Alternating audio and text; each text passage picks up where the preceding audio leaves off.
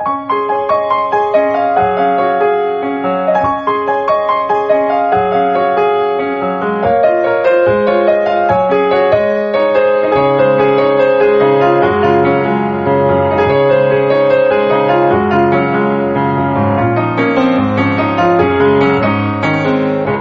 さん、こんばんは、ミッチェルです。いかがお過ごしでしょうか？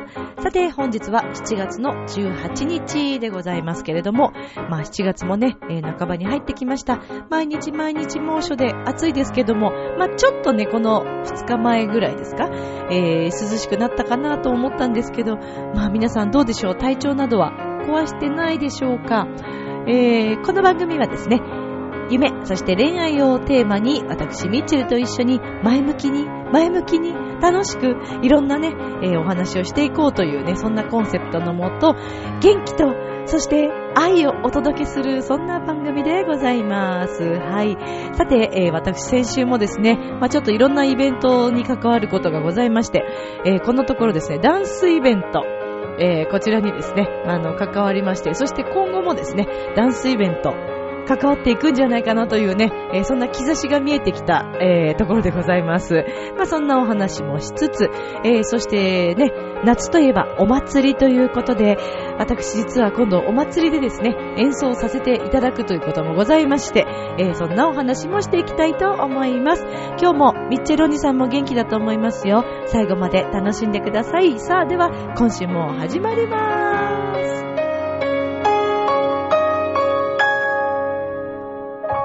この番組は輝く人生を共に研修司会の株式会社ボイスコーポレーションの提供でお送りします。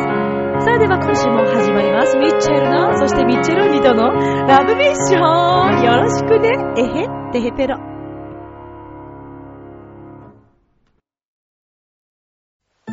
ああ、仕事でも上司に怒られっぱなしだし、女の子と出会うチャンスもないし、パッとしない人生だな。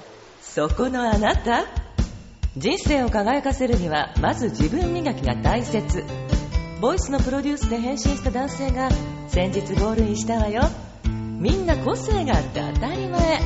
私がセルフチェンジのスイッチを押してあげる。さあいらっしゃい。後半へ続く。改めまして皆様こんばんはミッチェルです。えへ何がえへだよっていう話ですけどね。いきなりね。気持ち悪いよとか言わない、そこ。ね、そこ言わないよ。えー、本日7月の18日ということでね。えー、まあ夏というとね、なんかどんどんこうテンションをもう上げていくというか、まあ上げていくしかないっていうか、もう暑すぎるでしょ、だってさ。暑すぎませんか？皆さん。どうですか？毎日さ、日傘を差して、そして、えー、そうですね、日焼け止めをしっかりつけて、それでも、それでも、日差しを吸収しつつ、肌が黒くなる。そんな、ミッチェル、35歳です。年齢言わなくていいからっていう話ですけど、私、まあ、隠してないのでね、別に。あの、でもね、今まで結構言わなかったよね。もうあの、最初から聞いてくださっている皆さんは、ねえ、そうですよ。ミッチェルは、先日の7月1日で35歳になりました。おめでとうございます。また言ってるよっていうね。まあ、ということで、まあね、今日はミッチェルの年齢が分かったというところでね、えー皆さんと一緒にまた楽しんでいきたいと思いますけど、はい、よくわかりませんけどね。まあ、それにしても本当に暑い暑い、エアコンをつけずにはいられない、そんな毎日じゃないですか寝苦しくはないですか皆さん。だってこの前山梨の甲府ですか。え39度。ねえ。もう40度近いですけれども。どうなんでしょうそれは一体。これから毎日毎、まあ、これ今7月ですよね。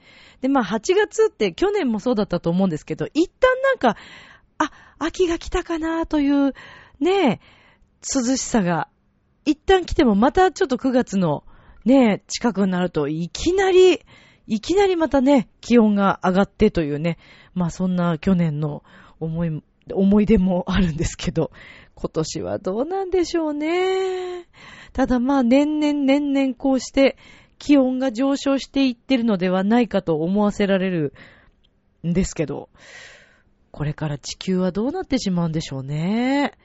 でもきっと、いろんなね、やっぱほら人間は賢いからさ、まあ今もね、いろいろその、食事をして、少しでもね、温暖化を防ぐとか、えー、東京でもね、いろんなこう、企業さんとか、あと会社でも、ね、東京のそのビルのマンションとか、会社でも、屋上にちょっと、ね、植木を置いて、食事をして、少しでも空気をね、良くしたりとか涼しくしようみたいな、まあそんなね、運動というか、まあそういう企業さんもありますよね。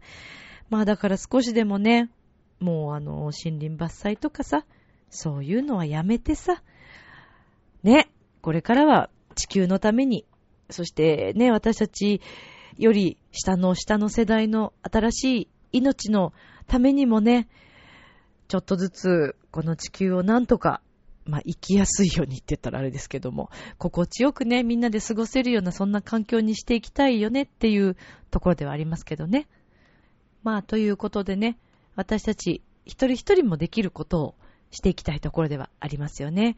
まあだからなるべくだからといってさ、ほらもうエアコンをね、使わないようにしようと、もちろんしていますよ。していますけれども、またつけなきゃつけないで、ねえ、体調壊すでしょうねっていう。まあ、使いすぎても体調壊しますけどね。あとまあ、この、高温多湿。湿気だよね。問題は。湿気がさ、少しでもまあ、減ればね、少しは涼しく感じ、ね、カラッと感じるんでしょうけど。まあ、それで私はですね、今年、初めてなんですけど、こんな経験は。実はまあ、普通に今喋ってますけど、咳がね、止まらないんですよ、実は。みんな大丈夫ですか？これはどうやらアレルギーから来ているようで、もしかしたらエアコンとかも関係あるのかなっていう気がしているんですけども、まあ、だいぶ今ちょっと良くな、なんでしょうね、こう、本番とか、そうなんですよ、ライブの日もね、もう、危ないなと思ってたんですけど、不思議だね、本番って。誰かが助けてくれるんだね。一つもこう咳が出ずに、今もそうなんです。今も、こう、流暢に喋ってますけど、流暢でもないな。噛んでるしね。ただね、さっきまで、この収録する直前までもう咳が結構苦しかったりしたんですけど、止まるんだね。本番モードって不思議だね。いつもだらけてるわけじゃないですよ。そういうことじゃないんですけどね。まあだから皆さんも体調大丈夫かななんて思ったりしているんですが、いかがでしょうか？今年は特にその湿気が多いせいで、アレルギーがですね、発症する方が増えているそうです。それはもちろん、あの、いろんなアレルギー、それこそ金属アレルギーとか、私の知り合いの方でも、今までこれっぽっちも出たことない、なかった金属アレルギーが今年いきなり出てしまって、もう痒みが止まらない、赤みが引かないとか。で、周りの方もね、咳が止まらないという方がとても結構多くて聞いていると。で、やっぱり風邪ではなくて、アレルギー性だと。で、私も病院に行って、まあその病院の薬すら効かないんですね。まあでも、あの、いつもかかっている、えー、駆け込み寺的な先生がいるんですけどね。あの、歌の、えー、専門というか、本当に歌の方たち、それから声の仕事をする人たちがよく行く。まあ普通のあの、耳鼻科は、耳鼻科なんですけども、うん。で、その先生にもアレルギーですねって、あの、言われまして。ねえ、だから、湿気って良くないんだね。よくそれこそあの体調、膝とかね、あの痛みがある方とかも、この湿気で痛みがさらにこうね、強くなってしまうとか。だから海外行ってカラッとしてるところに行くと、もうすごい元気にピンピンになんかね、治ってしまうっていうのも聞いたことありますけども、どうなんでしょうね。まあ、早く、ちょっと涼しくね、なってほしいなと思っているんですけども。でも、夏の楽しさってありますよね、皆さん。どうですか？エンジョイしてますか？海とか行きましたかねえー、まあ、この前、ミッチェルはですね、あのー、久しぶりに高校時代の親友と、あの、まあ、お子さんがもうね、いらっしゃって、2歳になるね、とっても可愛いね、これ名前、あれどっちを言っていいって言ったのかな？あ、そうそうそう。えっ、と、お子さんの名前をちょっと文字、文字ってというか、ゆましね、可愛いんだよ。ゆましって私は呼んでるんですけど、もう本当に可愛いの。まあ私の周りはやっぱりね、年齢的なこともあって子供が二人ぐらい、あの、いる家庭もすごく多くて、友達ほとんど今もみんな結婚して、えー、お子さんがいてっていうね、感じなんですけども、で、あの、まあ、なかなかね、この年齢になると、ほら、みんないろいろ忙しいし、お子さんいたりするとなかなか会えなかったり、私もね、毎日ちょっとバタバタしてるので、なかなか会えないんですけど、まあ、その高校時代の親友にですね、すごく久しぶりに会ったんですね。で、まあ、せっかくだからって言って、あの、高校時代結構青春をしていた場所でもあるんですけど、私にとっては。はい、えー、火災臨海公園に行きまして、ね、その友達もですね、あの、Y ちゃんもですね、すごくディズニーが、えー、好きで、高校時代ね、よく遊びに行ったりもしてたんですけど、で、そんな友達と会って、あ、懐かしいね、なんて言いながら。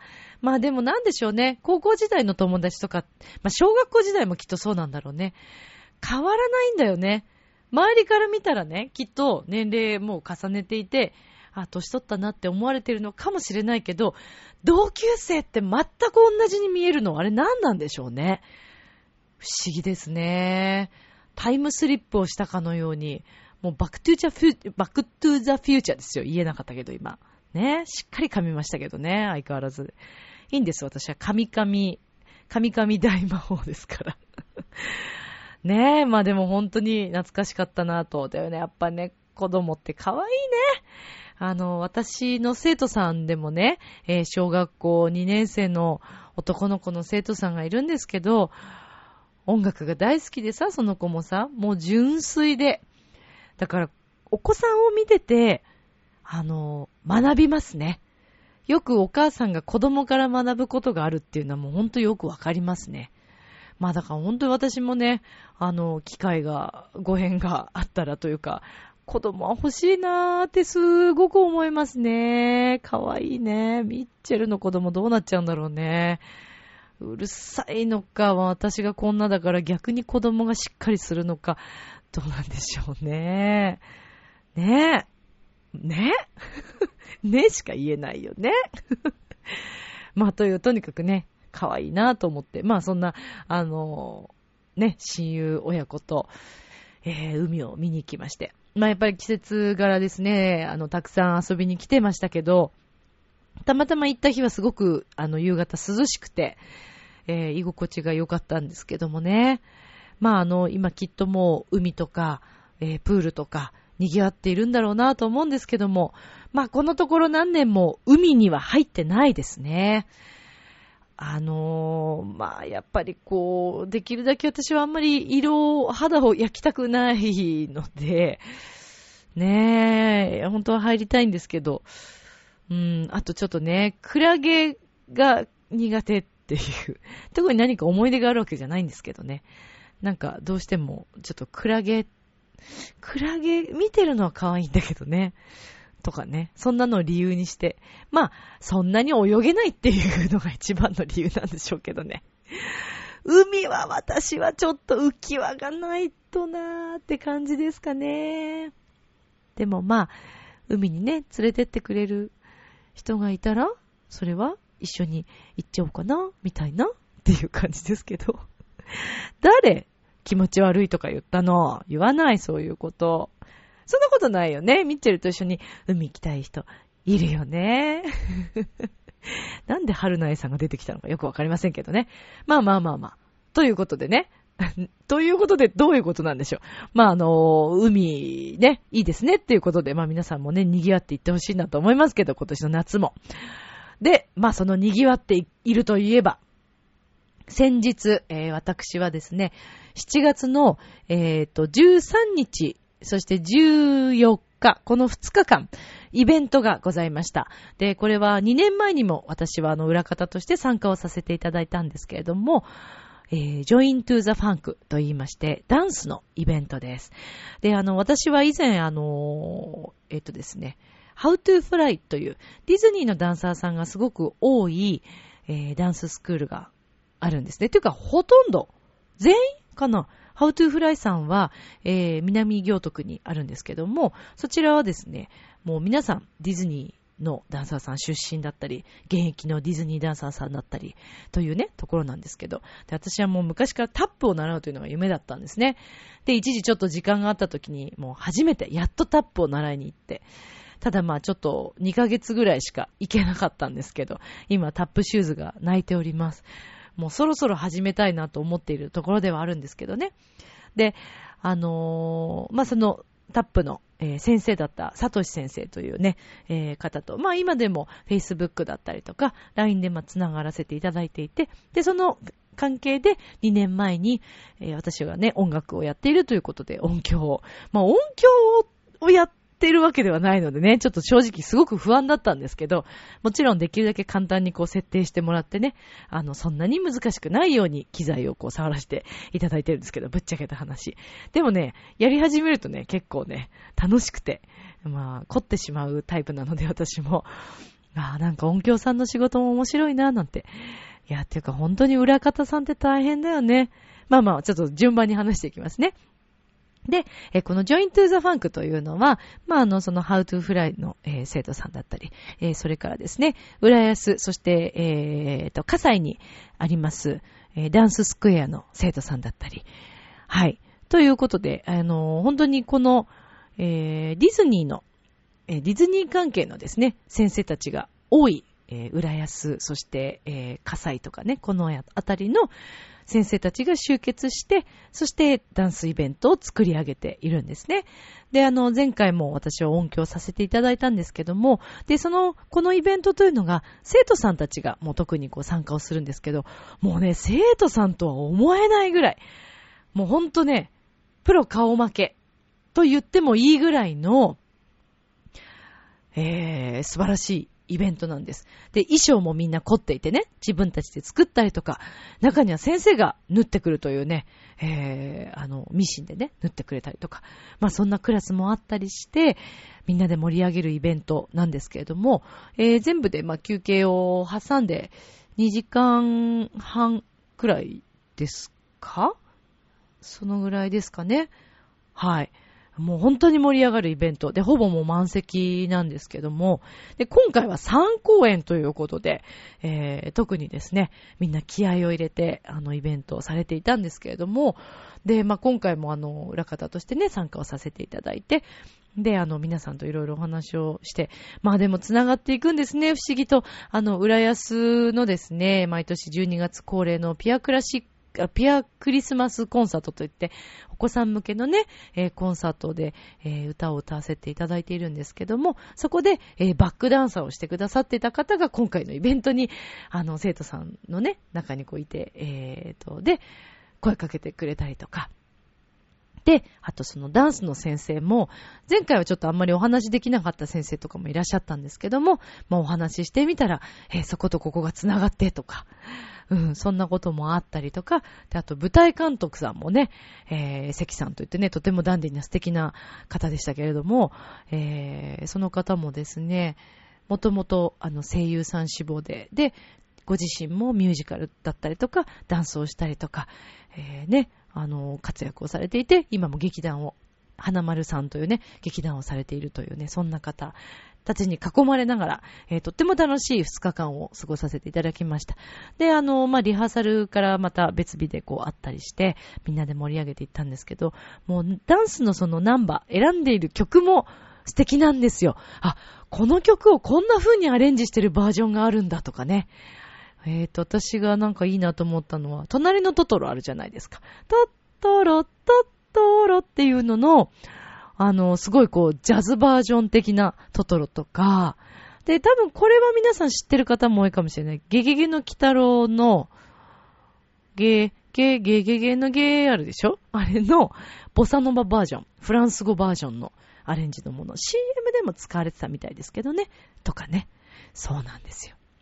で、まあ、今回、えー、松本聡先生、それから山田智美先生でしょ？えー、田中拓也先生、えー、ゆきのんさん、ゆきの先生、なんで3になったんだろうね。ゆきのんさんって名前だったからつい3にしちゃったね。ごめんなさい。えー、と、それから、それから、それから、まだまだたくさんいらっしゃるはずですよ。はい。なんですけれども、ちょっと今私ごめんなさい。ちょっとお名前がですね、ここまでしか今出てこなかったものですから、申し訳ないんですけれども。はい。という感じでですね。あ、えっ、ー、と、まちゃ先生だ。はい。そうそうそう。はい。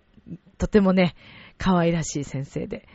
まあ、とにかくね、先生たちも力入れてますけど、生徒さんたちのもう本当に意気込みもすごくて、みんなでエンジン組んだりね、裏で。いいよね。舞台にね、こう立っている皆さんは輝いていました。なんといってももう顔の表情が違う。好きなことをやっている瞬間というかね、その照明に浴びてる瞬間。だからリハーサルの時は、まあ、私服で、えー、ダンス着、ね、あの練習着でこう、まあ、あの、照明さんも練習しながらこう当てるんですけども、本番のもう衣装を着た時のそのスイッチが入った状況というのはね、素敵ですね。もうね、なんて言ったらいいのかな。あの、レディー・ガガさんの曲とかかな？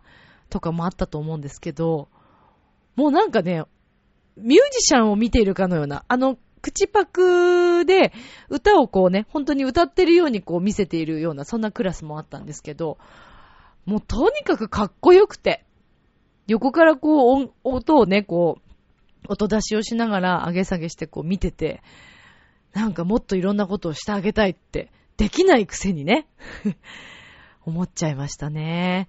だからきっとね、裏方さんの気持ちっては、あ、私はもうもともとその自分がね、あの、表に立たせていただいて、あの、支えてくださっているスタッフの方々というのは本当に大切な存在だなと思って、いつもありがたく思っているんですけども、改めて自分がそっちの立場にこうやっぱなってみると、よりわかりますよね、気持ちが。で、やっぱサポート側に回ってる方たちというのは、表舞台の人たちをどれだけよく見せるかということに命をかけてくださってるわけですよ。ということがよくわかりました。まあもちろん私はもう命をかけるも何も自分のできる範囲のことしかできなかったんですけど、照明さん、すごいですよ。あの、舞台監督のね、関さんともちょっとお話しさせていただいたんですけど、もう照明あっての表と言っても過言ではないというぐらい、すごいですね。色の当て方。まあもちろんそれは衣装と被らないようにとか、衣装をどういう風に綺麗に見せるかとかっていうことも考えながら、色を作っていくっていうのもそうですし、音のきっかけに合わせて、ここで急出しをしてとか、まあ、メインの方がね、まあ、富田さんというね、素敵な女性の方だったんですけども、まあ、その方が、あのー、急出しをしたりとか、まあ、皆さん4人ぐらいかな、えー、そうですね、照明さんいらっしゃって、それぞれの皆さんポジションにこう立ちながら、みんなでね、きっかけを出していくんですよ。かっこいいと思いませんか？ほんと素敵だった。いや、もうね、感動しました。で、私も一応ね、一応ね、何にもできないくせに一応インカムをつけさせていただいたんですけども、で、インカムをつけながらさ、その照明さんのやりとりが聞こえてくるわけです、時々。もうなんかそれを聞いてるだけで、うわぁ、すごい。もうすごいとしか言いようがない。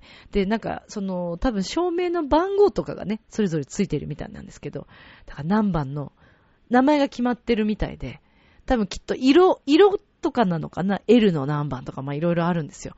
で、それでみんなで分かっているのでね、もうなんか、合言葉のような、うん、感じでお話ししてましたけど、えー、照明さんがですね、えー、クリエイティブアートシンクさんというね、えー、会社の方々でした。とっても素敵だった。なんか機会があったらなミッチェルライブもな一緒にやっていただけたらなとか思ってしまいましたけどね、本当に。ねえ、まあそんな感じだったんですけど。でね、あのー、それと一緒にですね、ちょっとお話しさせていただきたい告知がございまして。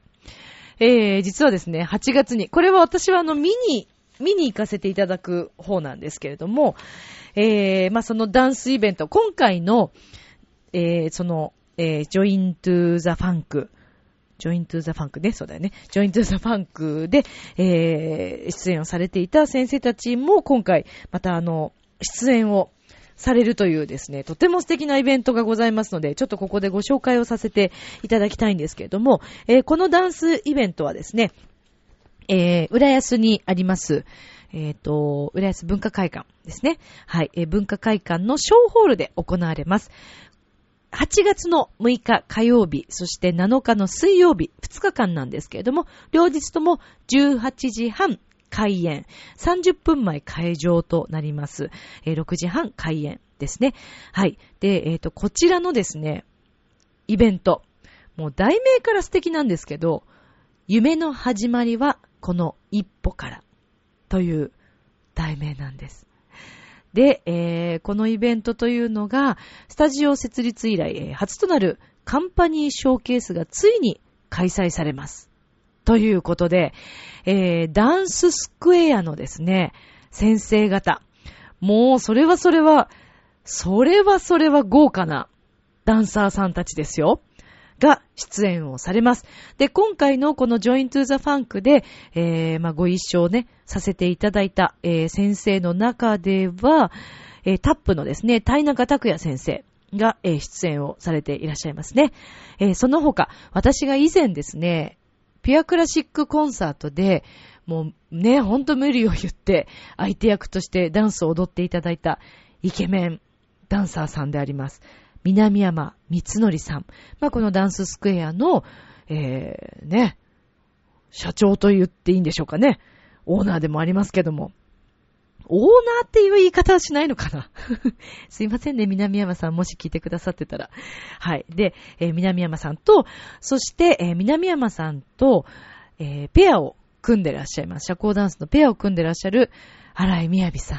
私も何度か、えー、このラブミッションの中でもお話しさせていていただいてますけども、女性としても一番憧れる、もう、スタイルと、美貌と、もうその、なんていうんですかね、内から出る美しさを持っていらっしゃる、荒井みやびさん。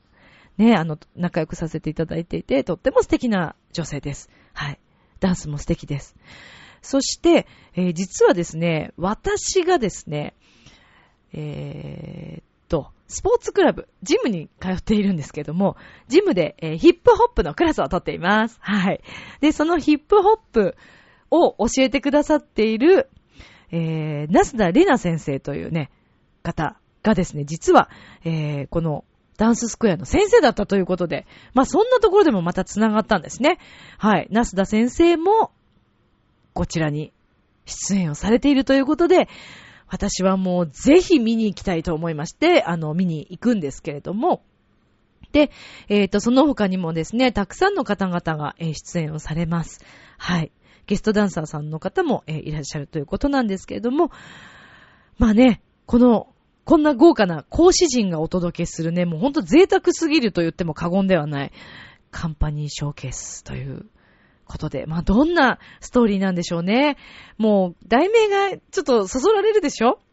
ダンスを始めたいと思ってる方もいらっしゃいますでしょうし、そして、ダンス大好きな方、実際に踊っている方、ぜひね、皆さんも見に行っていただけたらと思うんですけれども、きっとね、チケットも早くに売り切れてしまう可能性もありますので、えー、ぜひ詳細皆さん、あの、ホームページなどでご覧いただきたいんですけれども、えっ、ー、と、スタジオのホームページでもご覧いただけるそうです。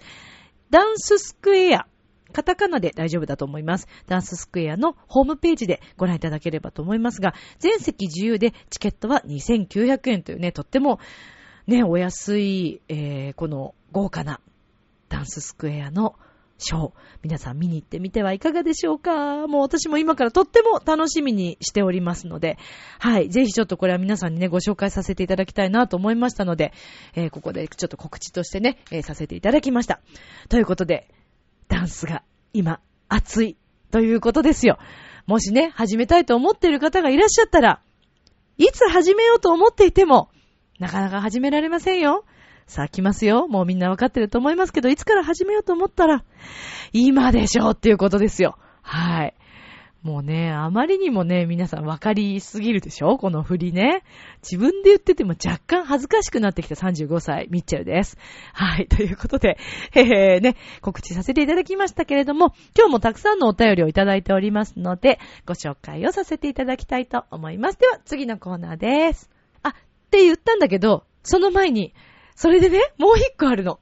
で、そんなね、矢先、こんなダンスが今熱いって言っている矢先、まあ私もまた再開したいなと思ってはいたんですけれども、なんとなんとですね、そのタップのサトシ先生が、いいことを考えついてくださって。ただまだね、ちょっと、詳細がなんともなので、まだこれは話しているだけなんですけれども、もしかしたら、私、ミッチェルとまあ私だけではないかもしれないですけども、えー、歌とダンスのコラボのショーが織りなされる日が来るかもしれません。もうね、願ったり叶ったりです。私が一番やりたいと思っていたことが、もしかしたら近々叶うかもしれません。そのあたりはまたちょっと告知をさせていただきたいと思います。詳細が決まったらまたお話しますけど、この夢が叶いますように皆さんぜひ応援してください。よろしくお願いします。では今度こそ本当に次のコーナーです。どうぞ。今宵も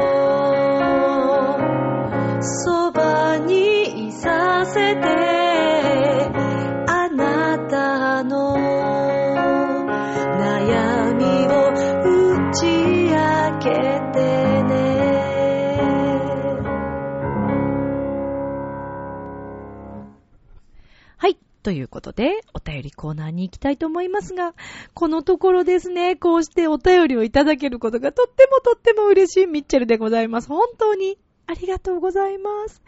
大好き。本当に大好き。もう本当嬉しいです。ちょっと今心ここも、こもってたでしょちゃんと。ね。本当に嬉しいんですよ、私は。ありがとうございます。さあ、では順番に行きましょうか。まずは、えー、では、むつきげんやさんからいきます。むつきさん、いつもありがとうございます。さあ、では読ませていただきます。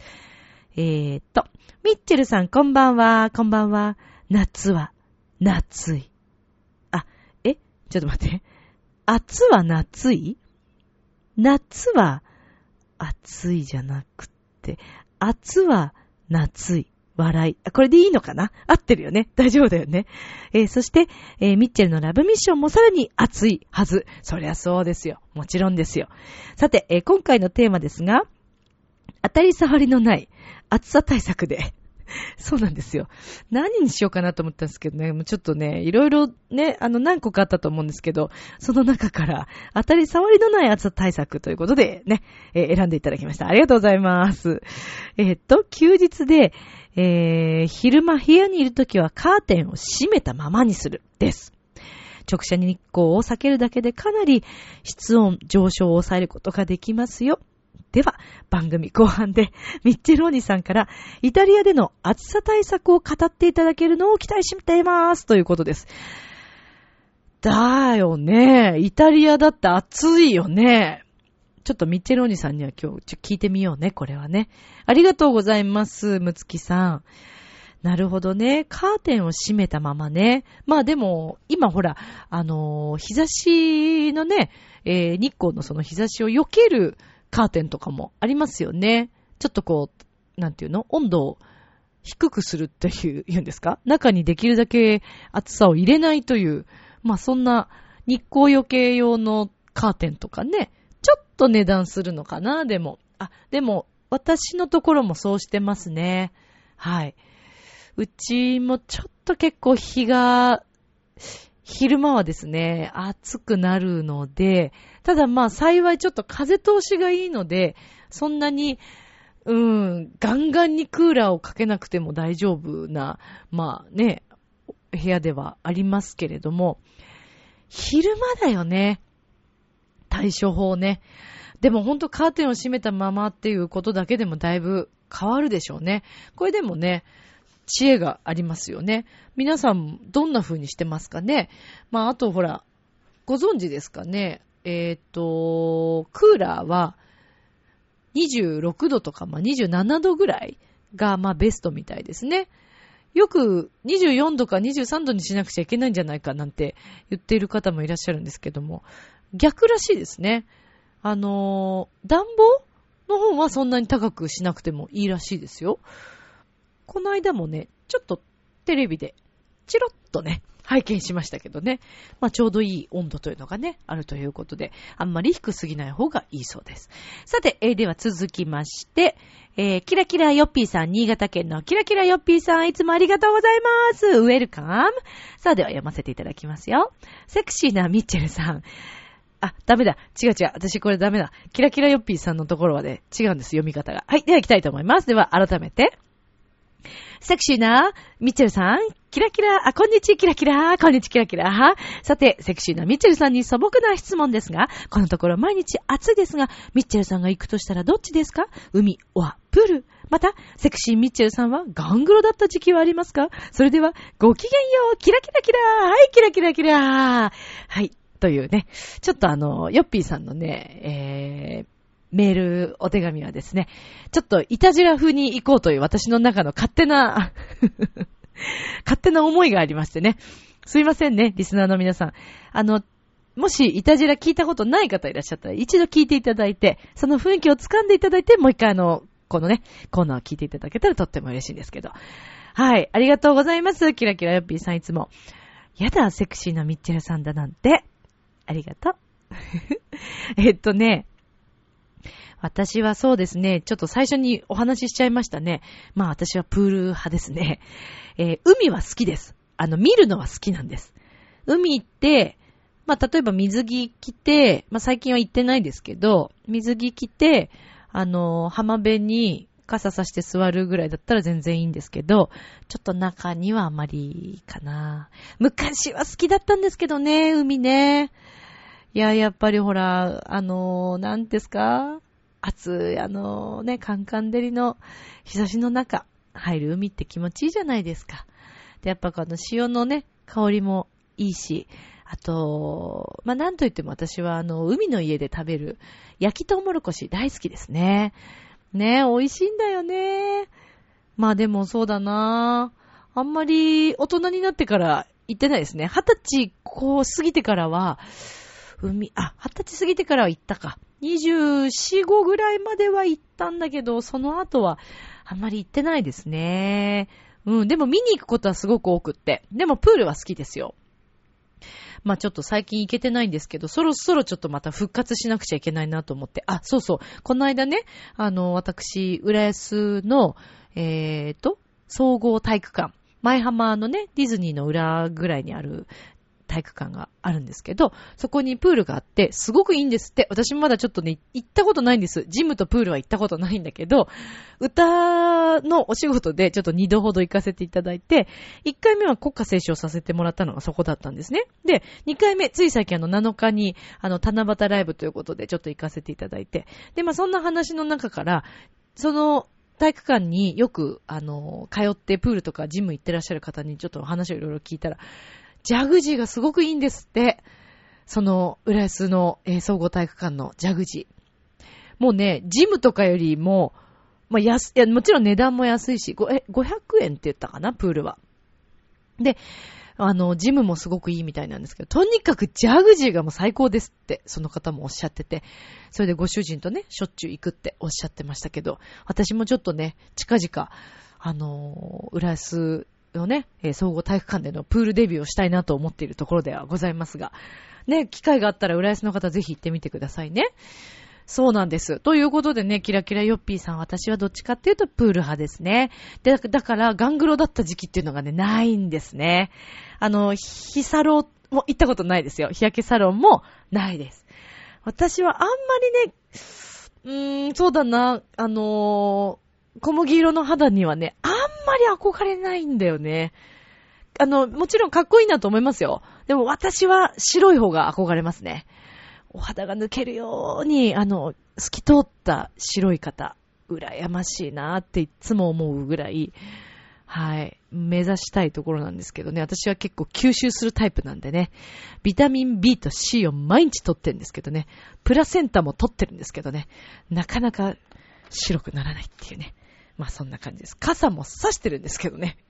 まあ、健康的ってことでいいのかな。キラキラヨッピーさん、ありがとうございます。はい。では続いていきたいと思います。えー、っと、紫のオーガさん、ありがとうございます。紫のオーガさんね、今回ね、2通いただいてるので、ちょっと両方読みたいと思いますよ。えー、っと、ミッチェルさんこんばんは。今週のテーマにお答えします。ありがとうございます。あ、ちゃんと全部、全部書いてくれてる。暑さ対策。生命優先でエアコン、エアコン、水分、水分。ごめんね、でんこちゃん。っていうね。えー、それから夏の忘れられない恋。ないに鍵カッコついてるよ、これ。メール上はわかるようになってると思うけど、ない、笑いっていうね。忘れられない恋ってことですね。えー、それから夏の夢の恋。メール上はわかるようになってると思うけど、夢、覚えてないな、ということですけどね。はい。え、今回はこの3つのテーマでした。ねえ。あら、そうですか。まあ、エアコン水分。まあ、生命優先っていうのは大切ですよ。だって今年のさ、熱中症の方の人数、半端じゃなくないですかちょっとね、びっくりしますよね、毎日聞いてると。そんなに、そんなに運ばれたんですかっていうぐらい、聞きませんか？ニュースとかで。それこそね、ほんと危険っていうか、亡くなった方というのもね、いらっしゃるということで。いや、でも本当にね、この暑さ普通じゃないですから、あの、皆さんほんと気をつけてくださいね。はい。まあ、エアコンもね、あの、本当に適度に、あの、使って、もちろん、もう使わなくちゃ生きていけないと思いますから。で、水分はね、ほんと大切です。飲み物を飲みたくなる前に飲まなくては、この熱中症、防ぐことはできないようですからね。脱水症状というのは。はい。あの、ヨガの先生もね、おっしゃってました。あの、ホットヨガを時々ね、私行くんですけど、そう、ヨガの先生ももうね、気づいた時にはもう遅いみたいですね。はい。だからできるだけ飲みたくなくても水分を取るというのは大切なことだと思います。まあ、ちなみにこの夏の恋。どうですかね？夏の恋。皆さん、一夜限りの恋とかね、夏だから、あったりするんじゃないかなとか。え？それって若い考え方ですか？どうでしょうかね？皆さん、身の回りに何が起こるかわからないですよ。今年の夏はもしかしたら、暑い暑い何かハプニングが起こるかもしれないですからね。それから、夏の夢。まあ、あの、例えばね、七夕ということで、あの、7月7日にね、皆さん短冊を書かれると思いますけど、私ね、調べたんですよ、いろんな短冊を。そしたらさ、面白いのがいっぱいあってさ、あれでその話したっけ？言ってたらごめんね。でもね、ちょっとね、あんまりにも面白いからね、どうしよう。でもこれ重複してたら本当に申し訳ないんですけど、インターネットで面白短冊みたいのを調べたんですよ。そしたら何個か出てきましてね。ちょっといいですか？紹介して。3つばかり。まず、写真も載ってるんですけど、この短冊の写真が載ってるんですけど、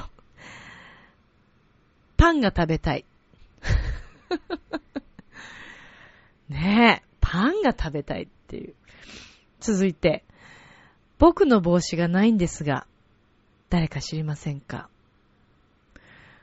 挙句の果てにはラーメンが伸びませんようにというね、この3つ。私前回話してるのかな？この話もしかしたら。いやーね、これはね、私本当に爆笑した3つだったんですけどね。はい。まあ、私もですね、夢、まあ、たくさんありますよ。私もそうだな。大好きな人と幸せでいれますように？的な？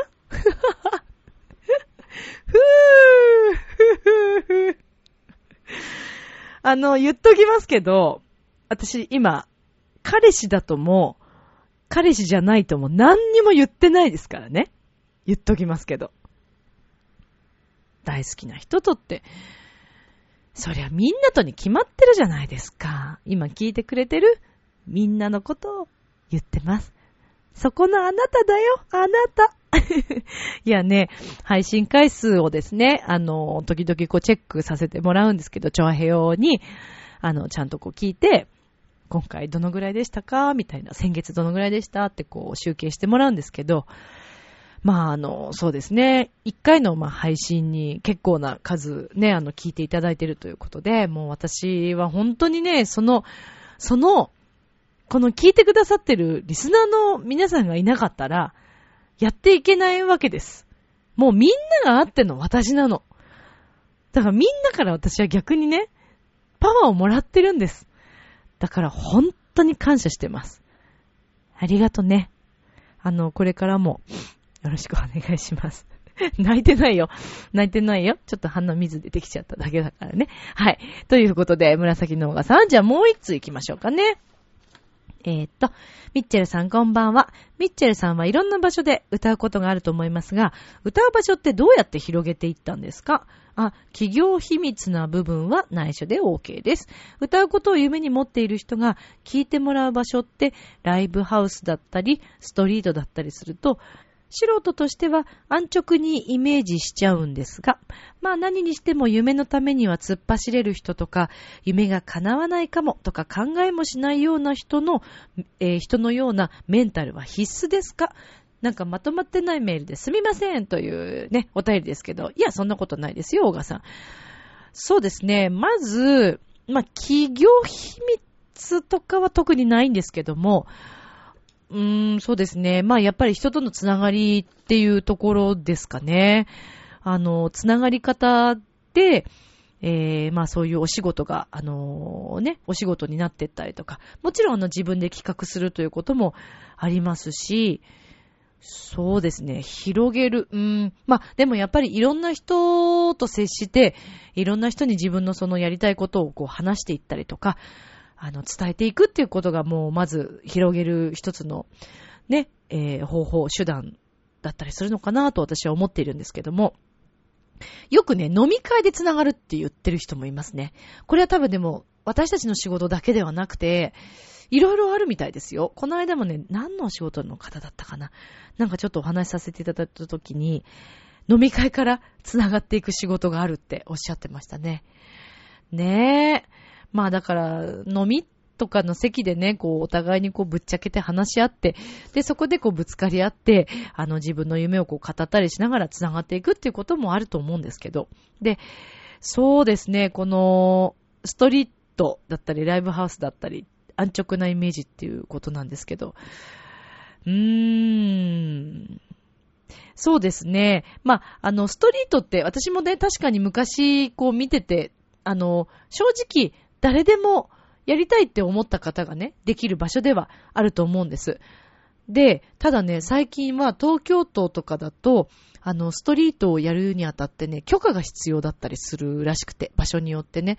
で、あのー、6月の末かな、いつも、までに、あの、審査というか、あのー、出すんですよ。音源と、プロフィールとかを出して、で、ちゃんと認められた方がその許可を、許可証みたいのをいただいて、で、堂々とストリートができるというね、そんな風になってるみたいですよ。葛西臨海公園もそうだったかな私も出そうかなと思ってすごい迷ったんだけどね。もうなんか、うん、その情報をちょっと知ったのがすごくギリギリで、結局間に合わなかったっていうのもあるんですけど。まあでも、ストリートって結構勇気いりますよね。私はかっこいいなと思いますけどね。うん。いずれでも機会があったら、あの、そういう許可を取らなくてもいいという場所もありますから、えー、やってみたいなとは思ってるんですけど、正直ただ、私たちから言わせてもらうとですね、やっぱり仕事としてだけでこう最初から音楽やるというのはとっても難しいことで、うまかろうが下手かろうが、あのー、これはですね、まず聞いていただく人がいなければ始まらないんですね。で、ストリートをやってるということの醍醐味としては、とにかくその一般で聞いてくださるお客様を増やすという意味で、えー、自分をあの見てもらうということで、ストリートをやったり、ライブハウスでね、やったりしてるんですけど、対バンなんかもそうですよね。できるだけ、あの、お客様が多いとこに行って、こう見てもらうっていう。じゃないと、広がらないんですよね。あのー、だから私すごくね、もう最近は、友達にはもうメールができないですね。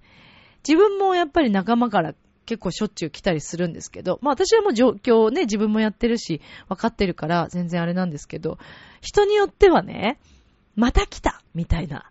あのー、しょっちゅうほら遊びに行くわけでもなく、なかなか会う機会がないのに、いきなりこう、あ、またそのライブのメールだけ送ってきた。しかもこう一斉送信でとかなると、ちょっとね、っていうのもあるみたいで、そうなんですよ。だからね、そういう面で、えー、結構、皆さん頑張ってストリートをしたり、ライブハウスで歌ったり、うん、もう必死なんです、みんな。というのはありますね。あとは、夢が叶わないかもとか考えてしまうような人のメンタル。これね、でもメンタルは確かに必要だと思います。あの、自分のことを信じてやっていけないと、おそらく、潰されますね。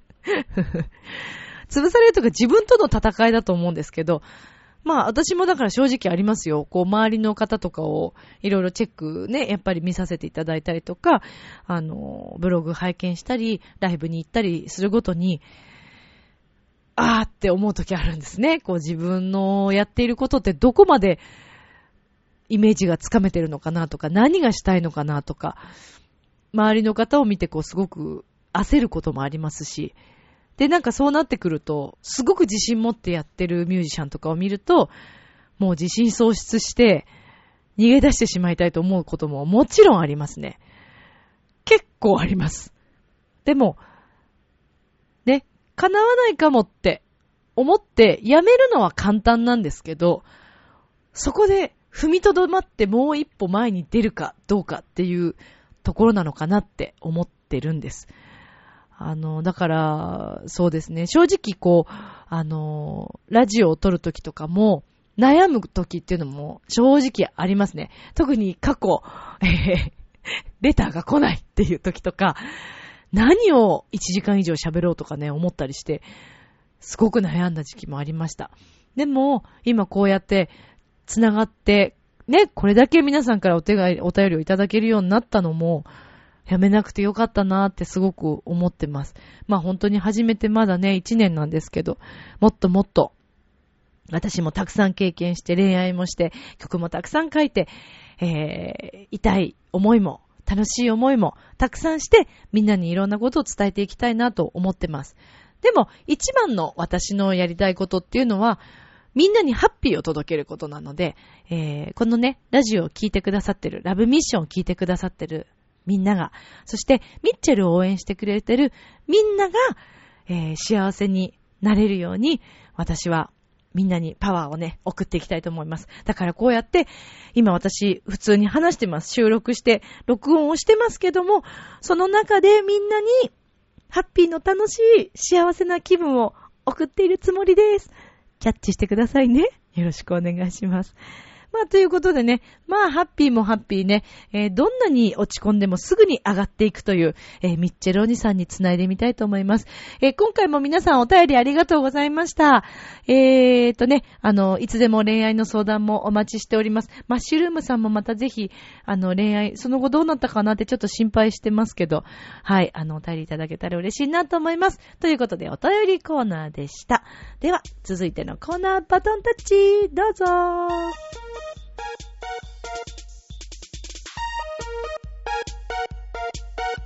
you.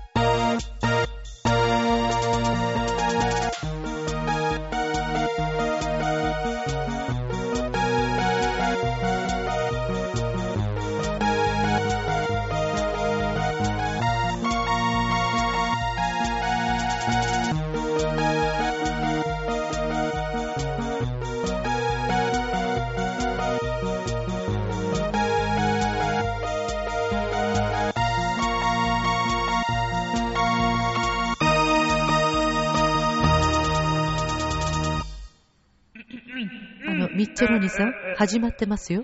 レイジちゃんだなラブミッションで、私は私は柳から、はい、旅立ちません。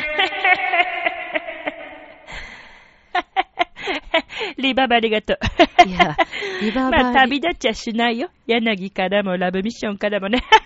いや、あの、笑ねえ、つってね、ねどうだった？この歌。いや、どうも、どうもこ滝川さんどう？う、いや、ですからどうもこうもないんですけれども、え？なんで？何なんですか？な、え、な、なんなのか一体？ええ。どうなのか一体？今でしょ一体っていうこと？いや、言ってないです。はい。うん、あ言ってのー、ないですし、え？言ってない？どうして今日はそんなにテンションが高いんですか？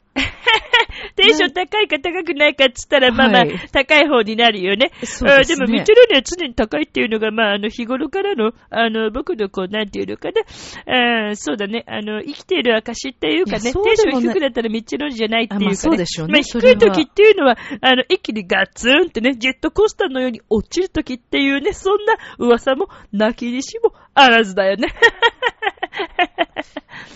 ムカつきますよね。なんでよな、ムカついやくなんで？のムカつくとか言わない。そこ言わない、言わない。いや、言いたくなりますよね。え？私は、あの、リスナーさんの気持ちを代表して、うん。えー率直にですね、うん。思ったことを申し上げているわけで、え？もう皆さんの本当に代表なんですよ。ミッチェルさん、わかりますか？何さ、リスナーさんを味方につけようとしているのそうかな？いうことではないですどういうことけれどかな？言っとくけどね、あの、ミチェローネのファンとても多いね。この世の中にはたくさんの、えーミチェルニファンというのがいますね。あそうですかも先日ね、あの、ミッチェルがね、ええあの、親友のね、あの、友達の子にね、はい。えミチェロニ知ってるって、えー知ってると思って聞いたら知らなかったみたいでね、あの、誰だよっていう話になって写真を見せたらしいんですね。あ、ミッチェルさんの、ね。そしたらね、はい知るわけないでしょってね、怒られたみたいだね。あんた何様っつってね、言われたみたいなんだね。まあ、そうでしょうね。笑うでしょ？うん、うん。まあ、その親友の方の意見は正しいですよね。あ、そうだから私もちょっとその話を聞いたんですけあ、れども、知ってんの？その親友の方はですね、うん。うん。ミッチェローニっていうぐらいだから海外の方かと思ったみたいですよ。そう、そりゃそうだよ。ね、ミッチェローニさんの写真を見せられて、ね、テレビにも出たことのないミッチェローニあまあ今んとこねまだねあのうん写真を見せられて、うん。何様？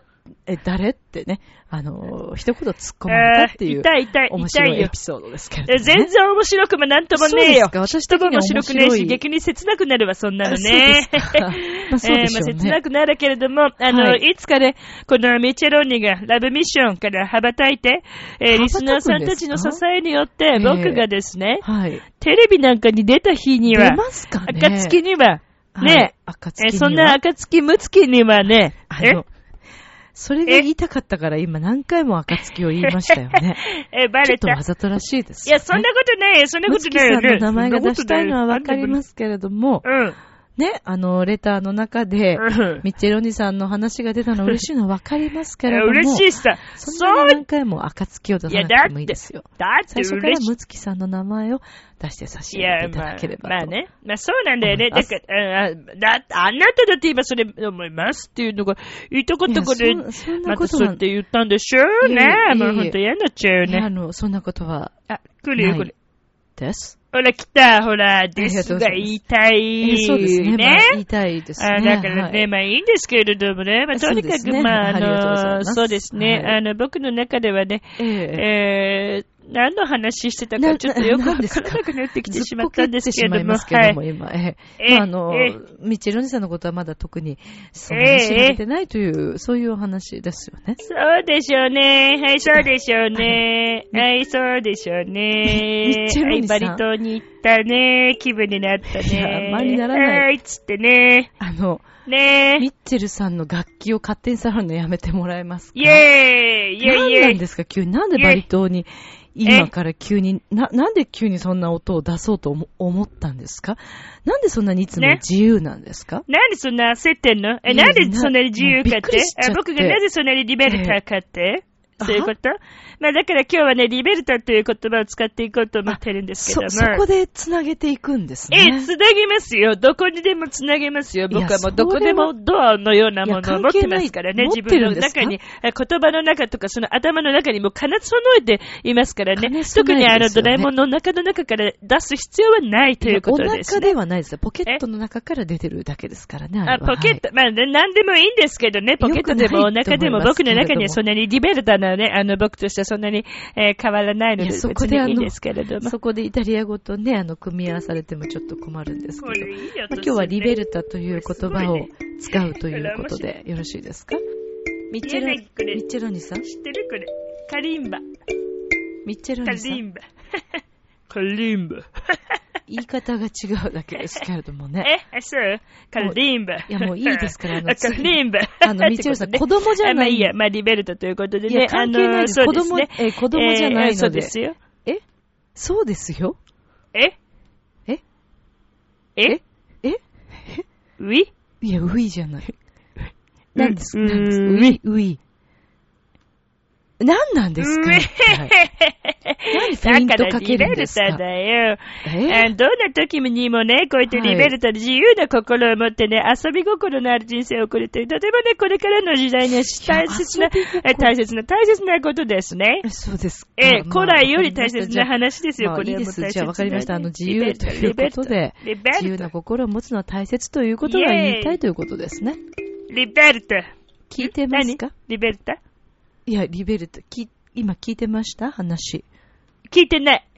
聞いてねえよ。ミチェロニさん、ミミチェルさんの、え？次早く行ってください。え？時間ないんで。サンキュー。なんだよ、柳。なんでサンキューいらないの？そうですお前の声今なんでラジオに出たの？お前。いやいや AD だよ、言っとくけど。も AD とか、なんか裏方やってんのになんで声入れんの？ういや、やっぱりでも、あの、宮崎さんのおっしゃる通りだなって、通りだなって、本当にえ？思うんですよね。え？思う。んです。なん、なん艶っぽい声出してんの断密じゃないんだから、あなたはね、言っとくけど、え本当に困っちゃうよ、もう。あすいません。まあいいけどさ、はいああの、それでなんだっけ、リベルタだよ、リベルタ。そうですもう柳が出てくるからさ木川さんがこんなになんか、えー、なんか変なことになっちゃって。え ーちょっとまあいいや興奮しちゃって、すみません。あの、なんで興奮する？ついて続けてください。あ続けるけど、別に柳がちょっとサンキューって言っただけで、なんでこうよくわかんないけど。まあいいや、じゃあ行くね。えということでね、はいあの、今日はですね、リベルトという言葉をし、自由という言葉を使います。あえこれを使ってね、久しぶりにちょっと、えー、例文をね、愛情表現をしてみたいと思いますから、はい皆さんはポーンっていう後にね、続いて僕言うので、その後に続いて、はいあみんな言ってください。はい。はい、じゃあね、えー今週の、えー恋愛、恋愛愛情表現ね、言いたいと思います。ひと夏の恋だろうが、アバンチュールの恋だろうが、リベルタ。ひと夏の恋だろうがさ、アバンチュールの恋だろうが、リベルタ。はい、どうぞ。これは私も言った方がいいんでしょうか。当たり前だよ。何聞いてんだよ。いそんなこと言わなくたってわかるでしょ滝川さん。すね愛情表現ははいあなたが言わなくてどうするんですか？はい、じゃああなたも言ってください。お願いしますよ。わかりました。じゃあ、はい意を決して言いたいと思はいい、ますが。意を決してね。はい。ひと夏の恋だろうが、ええ、アバンチュールな恋だろうが、ええ。リベルタ。うん。あそうだと思うよ。うん。ひと夏の恋だろうが、うん。アバンチュールな恋だろうが、はいはいはい。リベルタ。ああ、そうだねこ。れでいいですか？そうだね。あ割り切ったね。うん、そうだと思う。あの、本当そういうことだと思うんだ。あ夏っていうのはそういうもんだと思うの。でねあの、ちなみにね、はい。えー、むつきさんがね、僕に対してあの、聞いてくれた、あの、夏のね、はい。ああそうそう、えっ、と、暑さ対策。はい暑さ対策なんだけれどもね、はい。さらにね、暑くなってアバンチュールな夜を過ごすこと。これがね、僕の暑さ対策です。全然以、上です。いや、あの、全然対策にえ、なってというないんですことでね。あの、今日もね、みんなありがとうございました。あの、暑いい夏を乗り切るには、るさらに、え、ひと夏の恋、リベルタな恋を、えー皆さんね、積極的に、えーどんどんどんどんね、頑張っていってほしい。そういうふうに思っています。ということでね、えー今日の愛情表現はね、こんなところでバイバイしようと思ってんだよね。勝手に締めないでくじださい。ゃあ、リベルタ、むつきさんも、リベルタ。勝手に締められました。チャオなんだか釣られてきちゃったよ。なんであんなイケメンまでいるんだ？あなた自分を分かってる？第一印象って何で決まるか知ってる？コミュニケーションの始まりは何だと思う？お？誰でも変われるチャンスはあるのよ。あるのよ。それから数ヶ月後。自分らしさを自分で見つける。なんて素晴らしいんだ。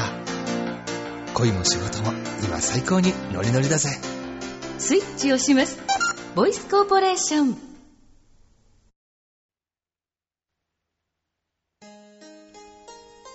自信がない時とか不安な時って相手に嫌われてるんじゃないかとか私がダメなんじゃないかとかすべてマイナスに考えちゃうけど自分で自分に自信を持って自分を好きになって自分を大切にすることから始まるんじゃないかな。そして率先して相手を好きになってみない？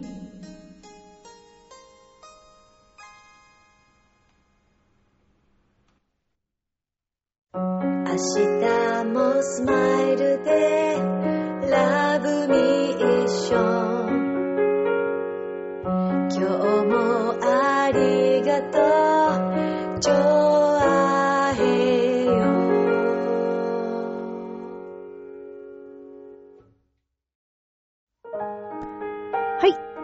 ですちょっと久しぶりにジングルをかなり久しぶりだったよね忘れてたわけじゃないんですけどね。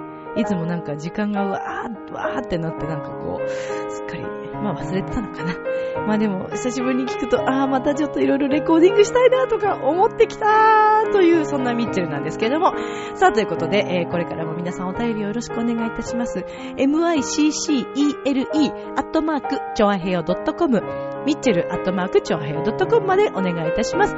えーっとですね、7月の23日、えー、院内、八坂神社というところでお祭りがありまして、そちらでライブをします。詳しい情報は皆さんよかったらホームページ、えそれからミッチェルのブログを見てください。よろしくお願いします。では、今宵も良い夢を、明日も楽しい一日を。バイバーイ。おやすみ。